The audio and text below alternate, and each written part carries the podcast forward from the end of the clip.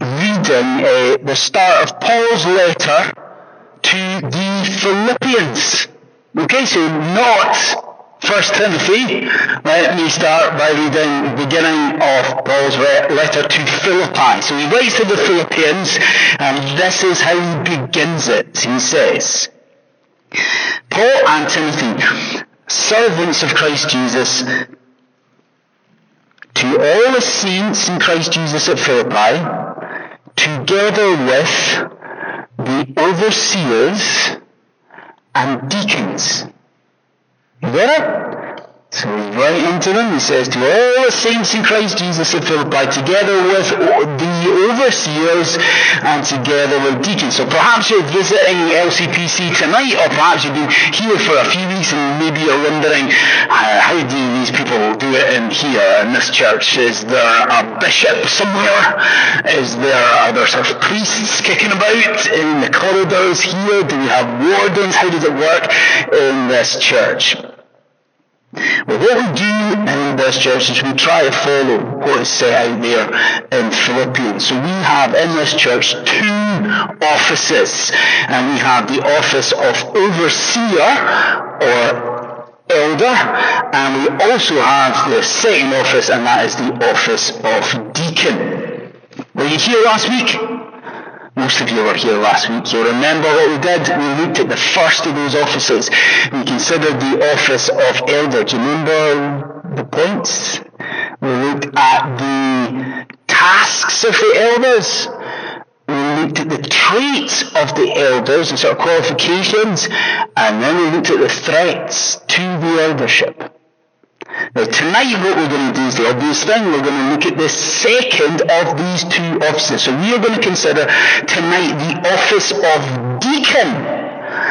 But before we launch into this, let me say there's a lot in the sermon tonight that deals in a general way with Christian service. Okay, so let's say you're not a deacon at London City Presbyterian Church. Do not panic, do not fear. There is much that God has surely to say to you tonight in His Word in these verses. So, with these things said, as way of introduction, I would ask you to please turn with me in the Bibles uh, to 1 Timothy chapter 3 and to have God's Word open in front of you from verse 8.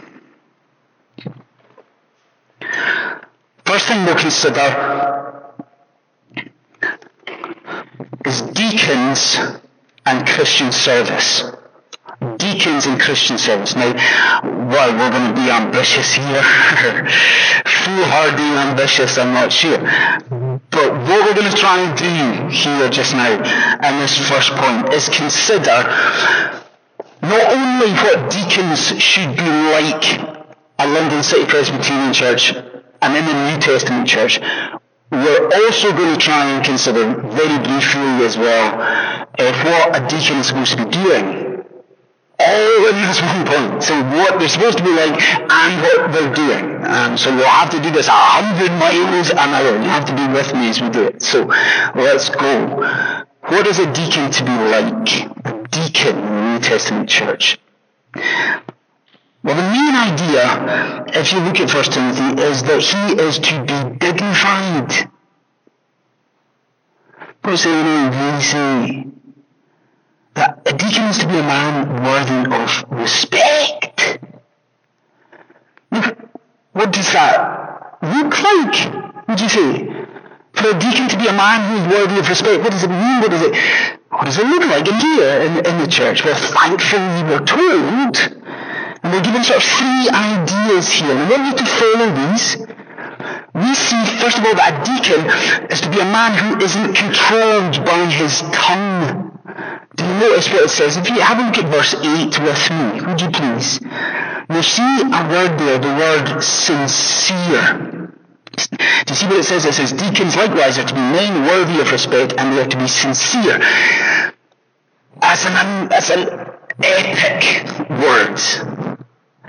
Because the idea behind that word sincere is actually the image of being double tongued.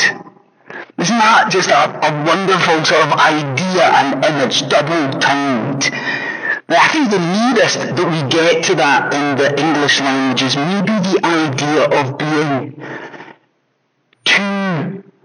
two-faced. So hang on a second, do you see what, what God is saying about deacons in the life of the church? A deacon must be a man who watches his words.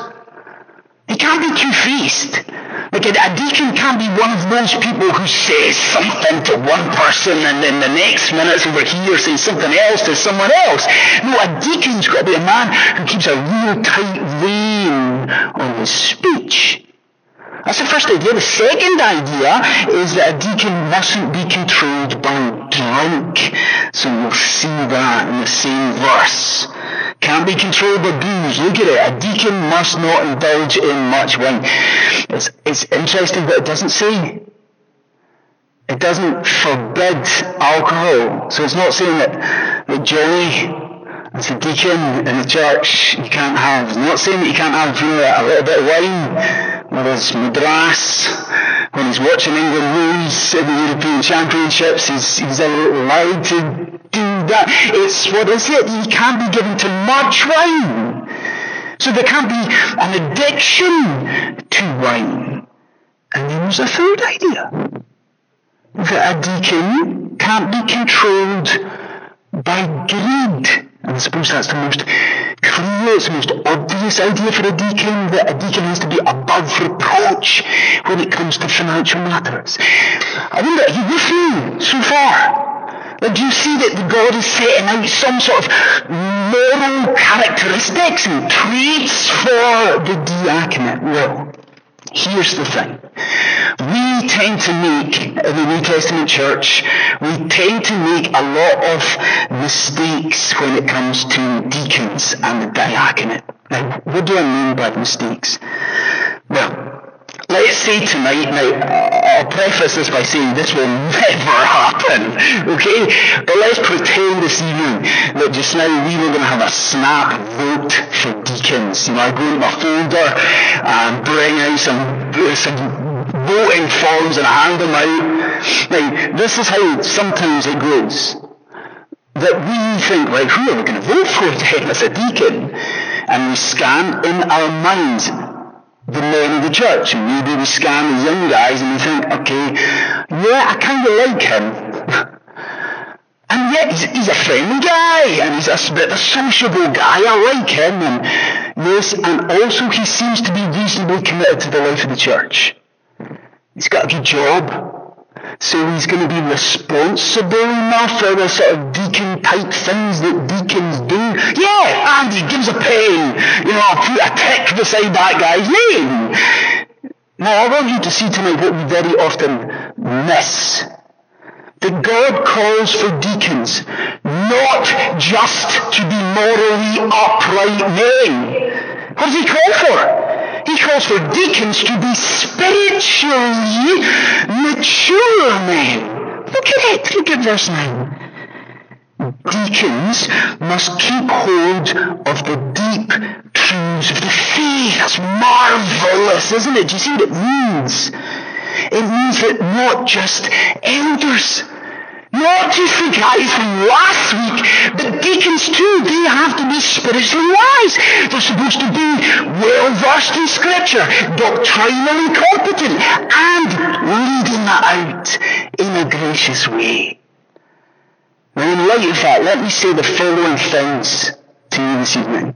One, can I say the whole congregation, would you please not let that pass you by the next time that we vote for elders or deacons. See that they are to be morally upright but spiritually mature men. Two, let me say to the existing deacons of London City Presbyterian Church, surely God is giving us food for thought and fuel for prayer in these qualifications. And then it says to the young guys of the church, guys, what do you, how do you envisage the future and your involvement in the life of the church? Like, do you see maybe a couple of years down the line, do you sort of view yourself maybe as serving in the capacity of deacon? Do you see that? Is that how you think? Perhaps. Well, tonight, note very well what it is that Almighty God demands of deacons in His church. There has to be a morally upright, dignified lifestyle, but it's more than that. It's bigger than that. It's better than that. There also has to be a Christ-centered, spiritual heart. So we see something about what deacons are supposed to be like. But do you remember what I said? We're going to be really ridiculously ambitious and also try and mention just something, a hint about what deacons are supposed to do in the life of the church. And for this I need your help. So I would ask you to please pick up your Bibles and turn elsewhere in Scripture. Let's go back, back to the book of Acts and Acts chapter 6. Would you do that? Would you turn with me to Acts chapter 6? Acts 6. Just at the beginning of the chapter. Acts chapter 6. Why are we doing this? Why, why are we turning back to Acts? Um, in First Timothy, in First Timothy, Paul does give us insight into what a deacon is supposed to do, the function of a deacon. He does. In 1 Timothy he does. He does so in the name that he gives, or the name that the office is given. What are we dealing with tonight? What is it called? It's the office of, it's the office of deacon. What does that mean? It's from the word, root word, to serve. So what is a deacon? What's a deacon? A deacon's a servant. A deacon's a servant. So we know that, but maybe what we don't know is how. Like a deacon's to serve? But in what capacity? In what way is a deacon to serve? Well, in order to answer that, we turn back to the establishment of the deacons here in Acts. So let me read just from verse 2. Let's read it and try and picture the scene with me if you can. Verse 2. So, the twelve, the apostles, they gathered all of the disciples together. So that is the twelve gathering the whole of the Jerusalem church in front of them. When they said, it would not be right for us to neglect the ministry of the Word of God in order to do what? What are these deacons to do? To wait on tables. Brothers, choose seven men. These are going to be the first deacons. Choose these seven men from among you who are known to be, yeah, look at it, spiritually wise or full of the Spirit and wisdom. And we, the spiritual leadership, will, excuse me, turn that responsibility of waiting on tables over to the deacons and we will give our attention to what? To prayer and the ministry of the word. Now, you got it? I think we learn the two crucial functions of the deacons in the New Testament church. Like when they were, they were supposed to meet the practical needs of individual Christians. And see what it says there? Waiting on tables. What's going on? Well, there was a number of very, very, very poor people in the congregation in Jerusalem. And it was then the deacon's job to go to those poor people and minister and help these poor people. Now, we can take that straight away into London City Presbyterian Church tonight, can't we? Can I, can I ask you as a congregation, when you hear about deacons, what do you think and what do you picture? Now, do you picture a group of guys who are sitting in one of these rooms making decisions about stuff that has no relevance to their life whatsoever? Is that how you view it? They make decisions about denominational finance and overseas mission stuff, but it's got no bearing on your life whatsoever. Is that how you deacons? We need to get back to Acts chapter 6. We need to get back to viewing our deacons as exactly that as our deacons. That should people in here have material concern or practical need, what do we do about that? Do you know what we do? We go to our deacons and we see if the church can help. But we see another function here as well, don't we? We see that deacons in Acts 6 were established to protect the Word of God. Look at verse 3 we will turn this responsibility over the deacons so that we, the apostles, the spiritual leadership, will give our attention to prayer and the ministering of the word. We don't have to expand that. The application is absolutely clear. Do you want a picture of a biblical deacon? It's this. A man who is so spiritually switched on that yes, he's dealing with people's practical concern, but he's so spiritually switched on that he's also freeing elders to minister the word to the people of God. That is a biblical deacon. And from the pit of my soul, I say to you, it's for that that we in here have to pray. So we see deacons and we see uh, deacons in Christian service. Okay, another thing that we need to consider tonight is women and Christian service. Women and Christian service. Over the last number of weeks, you've seen what's happened in 1 Timothy. We've had to wrestle with some things. You know, we've talked quite a bit about the role of women in the church.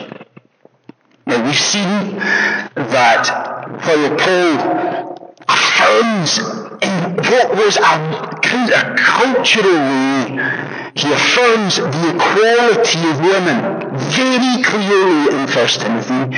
While he does that, at the same time, he calls for, for, for the church to adhere to God's created order. And so what does he do?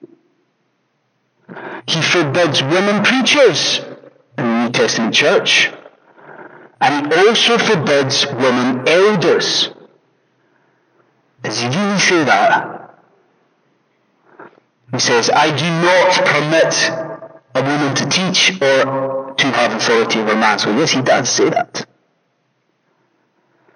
A question remains though, doesn't it?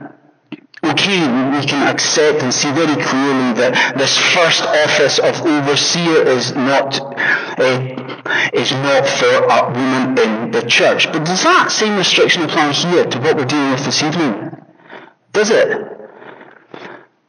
Is a, is a woman in the New Testament church not to serve in the capacity uh, of deacon?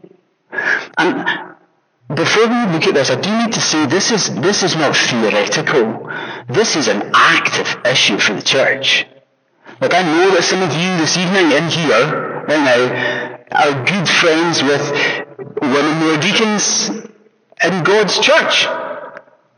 And uh, there are Presbyterian, conservative Presbyterian churches uh, in this country. Some don't have female deacons. Some do have female deacons. It's not like this is clear cut, if you like. It's an active issue. So, what does God's word say about it? Well, the problem, if you allow that, is that in verse 11, Paul uses a word that could mean two different things. Like he could be speaking about female deacons, deaconesses if you want, but he could also be speaking about wives of deacons. So which is it? Well, I am not. Maybe you'll be really relieved to hear I'm not going to go into all the arguments about this tonight. And I want to say it's not because I've been a loose about it, okay? It's not that I'm chickening out of this in any way, shape or form. It's simply the fact that we looked at this in detail not all that long ago as a church. But I do want to throw a few things at you. One, the use of that contentious word before verse 11 And the use of that contentious word after verse 11, both times, Paul is referring not to female office bearers, but to wives of office bearers, either side. Very think about this. If it is wives of office bearers in verse 11, that fits beautifully with the argument and the flow of the argument Paul's making here. He goes from qualifications of male deacons into qualifications of their wives, into dealing with their kids, and into the management of the household. It fits beautifully if it's not female deacons. And then there's the obvious thing to say. Like if Paul really here is speaking about this, what would have been an incredibly contentious possession in the first century church, he's really addressing, maybe even establishing female deacons. Do you not think he'd have made it clear? The language, it wouldn't be ambiguous. So I think most likely, most likely, we are dealing with here not female deacons, but wives of deacons. Now, you can, honestly, you can disagree with me. We can talk about this after the service. Fine, do that. That would be fantastic. But what I want you to see is the real problem. You know what happens with something like this, don't you? You get a contentious portion of scripture. The two sides, they go at it and they fight about it. And what gets lost? The message of the text gets lost. I do not want that to happen tonight because the message is devastating. What have we been told here? We are being told that should a man be married, that for him to qualify to be a deacon in the church, his wife has certain criteria that have to be made. Have to be made. Now, we miss that. We, we never think about that, do we? The next time that we vote for deacons, we don't just think about the man, we also have to think about his wife. And so, having already spoken to the young men of the church, can I now speak to the young women of the church? You see in this the warning shot that God is firing across your doubt? What, what's happening here? Do you see what, what this means? It means that you can disqualify your husband or your future husband from this form of Christian service. You can disqualify your husband from becoming a deacon in God's church if what? If you are of volatile temperament, and if you cannot be trusted. what's the other one here? If you are a malicious talker. What do you think of this? What do you think of of this portion of Scripture do you think, oh, well, this makes the New Testament a misogynistic a, a section? Do, you think that it makes LCP a chauvinistic a place to be? I want you to see it couldn't be further from the truth. You see, throughout the New Testament, the Holy Spirit picks out time and again women for praise because of their service. Time and time again, it is women who are commended for their service to Jesus. Let me prove it to you. Uh, Dorcas, Acts 9, she's full of good works and acts of charity. Lydia in Acts 16, she's a worker in the Lord. Phoebe, man. Phoebe, Romans 16, commended as this, this great servant of the church. Do you see, it's not. It's not about being misogynistic. It's not even that women are stopped from any form of service. It's not that women are prohibited from any form of diaconate work. I stand in front of you as your minister and say, if it wasn't for the women of this church, this place would utterly fall apart. But it is quite simply that the service, the material service of the church It is to be overseen by men who are appointed by who? Appointed by the women and the men of London City Presbyterian Church. That's it. So we see deacons in Christian service, we see women in Christian service, and we'll end with a third thing, and that is Jesus and Christian service. I remember in my early 20s, I, I, I, did the whole sort of uh, Sunday lunch thing where, you know, after lunch you get an invitation uh, from an older Christian and I went along to, to this guy's house and there was a few from the church went along. And uh, I got chatting to this older Christian man and, and you could tell just in conversation with him that he wasn't in a good spiritual place really at all and he said to me in conversation, he just said, Do you know, Andy, the Christian life is one of ups and downs. And it's really one of peaks and troughs. And that might not sound really all that revelatory to you tonight, but at the time, my mind was blown. I mean, I had just become a Christian. And I was just full of the, zeal of Christ Jesus, and I could barely sleep thinking about what it was that God had done for me in Christ. And here was news that maybe it would not always be like that. Maybe the, the other Christians were, were, were not like that. But the guy was right, wasn't he? The Puritan um, Thomas Brooks put it like this. He said that the Christian life for sin is lived suspended between heaven and hell. Yes, sometimes lived in times of joy, but sometimes lived doubting a very relationship with Jesus at all. And it's that doubt Paul addresses here. And I'm going to say this. I think this verse that we're just about to look at is one of the most remarkable verses that I've preached on in this church. So I want you to get to it. It's verse 13. Uh, have a look at this. Now remember who he's speaking to and what he's addressing. He's talking about deacons. And he says, those who have served well, so those deacons who have served well, what happens to them? They have gained or will gain an excellent standing and great assurance of their faith. Do you not agree with me? Does that not sound like a remarkable verse? Do you see what Paul is saying here? Like, should a, a deacon in the church serve well and not that they serve well, then what happens here? God promises to honour that.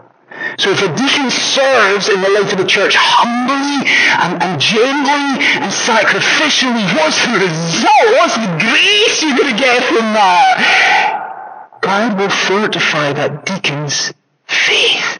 Isn't that beautiful?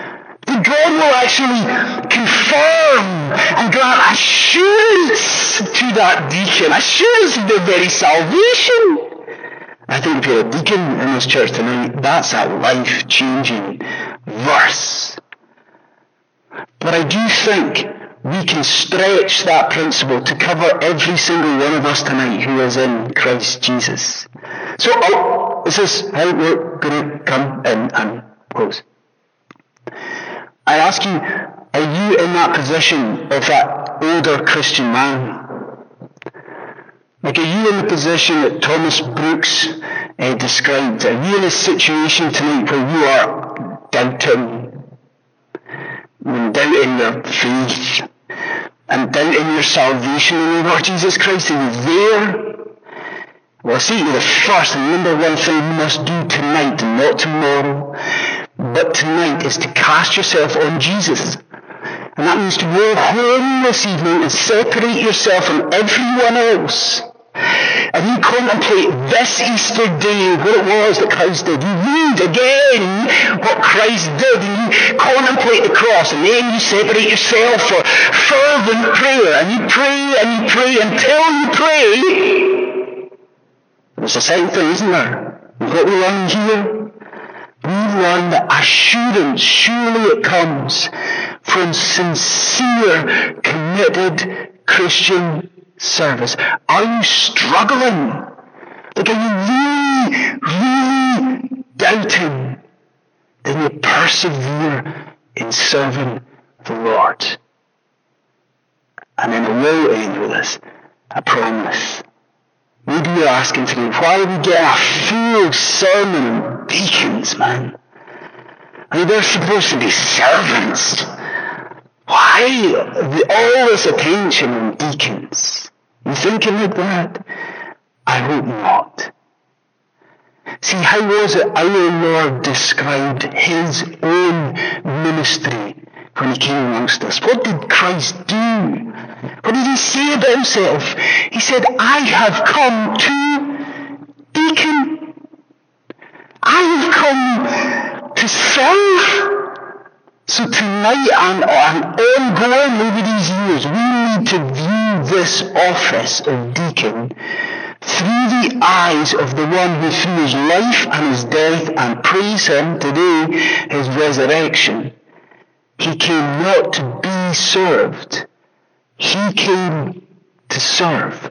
So I ask you, respect your deacons in this place. And you go to your deacons and you use your deacons and you recognize the authority over the service of the church and the deacons. But the last thing we must do is we must pray for the deacons in London City Presbyterian Church. What do we pray for? We pray that they would know greater assurance of their salvation. How? By serving well in here the people of God. Let's pray.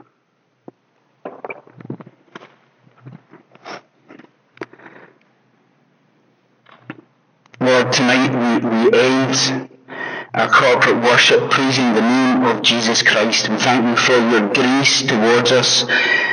We thank you for your grace that you would use tainted and sinful people in the service of your great name. We thank you that you would even pour out grace upon us should we serve well. But we thank you most of all on this Easter Sunday that Jesus Christ our Lord, He came not to be served but to serve, that He laid down His life. And we praise you that it was taken up again on the third day. We thank you, Lord Jesus Christ, that you are risen indeed. Amen.